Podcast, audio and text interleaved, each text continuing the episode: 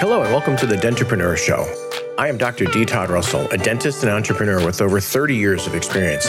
On this show, we're going to discuss, engage, and prepare you for taking your practice or business to its end game. How do you grow it? What metrics do you track?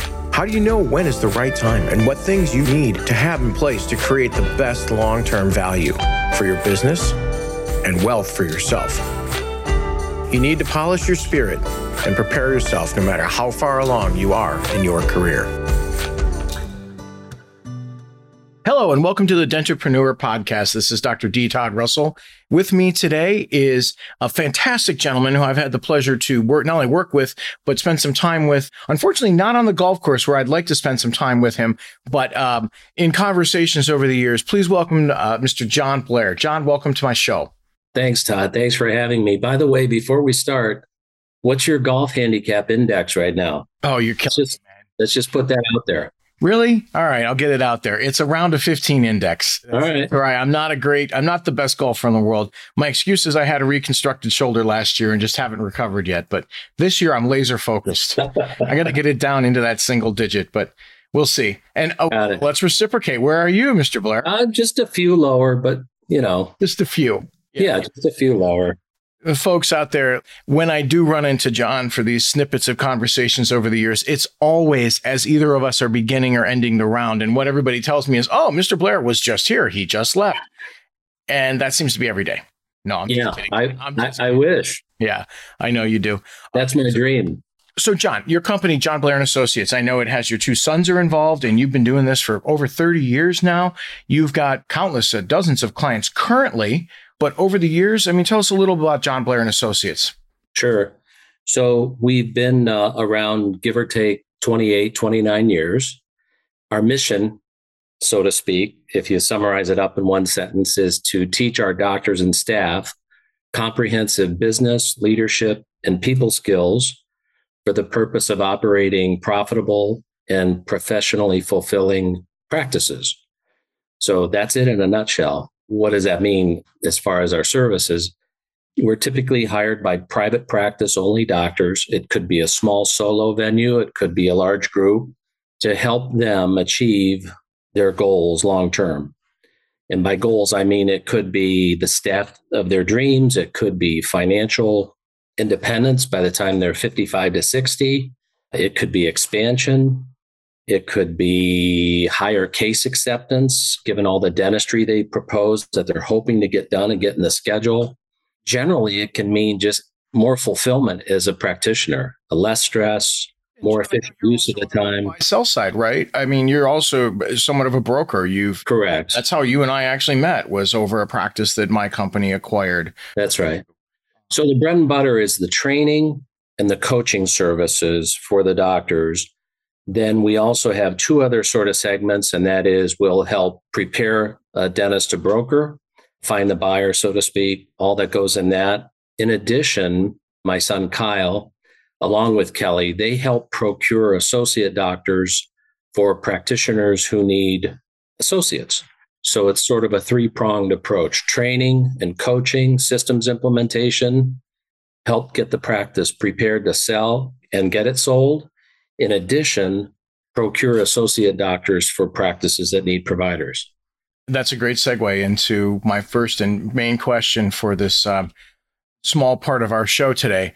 If you were a dentist or a small business owner, okay, and and let's face it, I, have got friends that are in uh, physical therapy centers and are chiropractors or podiatrists, independent practitioners. At what point in your career would you start thinking about an exit? You just mentioned the associate and end stage of your career. When do you think is a good time for my colleagues and those in the small business world to think about an exit? So I think you have to back up a little bit, Todd, and think about two things. Personally, what are you looking for in your life? And then professionally, what are your needs? So if you were to say to yourself, Hey, I'm a dentist, I've started doing dentistry at 28 years old, essentially, and I'd prefer to get out before the eyes go, the hands go, the back is sore, let's say 30, 35 years, then you're 55 to 60 at that point.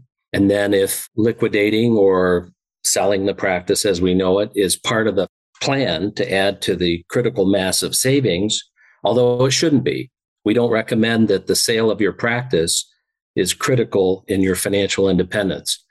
And we're not financial mm-hmm. planners, right? But it's a large asset. It might be one of the largest assets that a, a dentist might own. And so we believe it's important to prepare for the sale and then maximize the value, the enterprise value of the practice.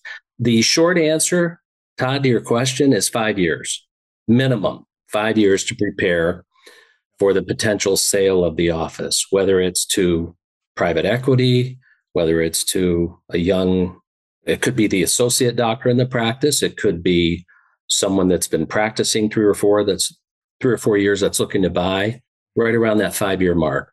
And Jon, that's kind of what prompted me to start this podcast is because so many of my colleagues are not prepared. You know that too. I actually like the year I tell people it starts at age 35. That doesn't mean it's all done at 35, but at 35, the magic number is 59 and a half, right? That's the 401k, you know, tax advantage to start withdrawing money. Right. Start at 35, you've got 25 years.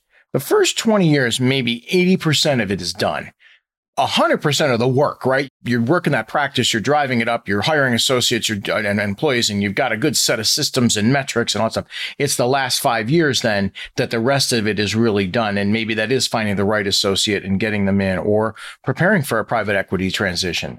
Well, it could be tidying up systems. It could be that the physical plant is tattered, it needs some paint, carpet, uh, chairs recovered and you know it can be little things or it could be a major overhaul but generally start planning for the actual transition about 60 months in advance. Yeah i think it would be great if we could encourage all of our young dentists at 35 years old to say hey what do you want to do long term? What do you want to do with your practice? What kind of financial independence are you looking for? What do you want to do with your life when you're not practicing anymore? Right. Some prefer to practice to 65, 70, as you know. That's fine. Yeah. Right. But have the financial independence in place yep. and then choose to continue to practice. I call it options instead of obligations. Yeah, right. I, I think we touched on this uh, a couple weeks ago or last week.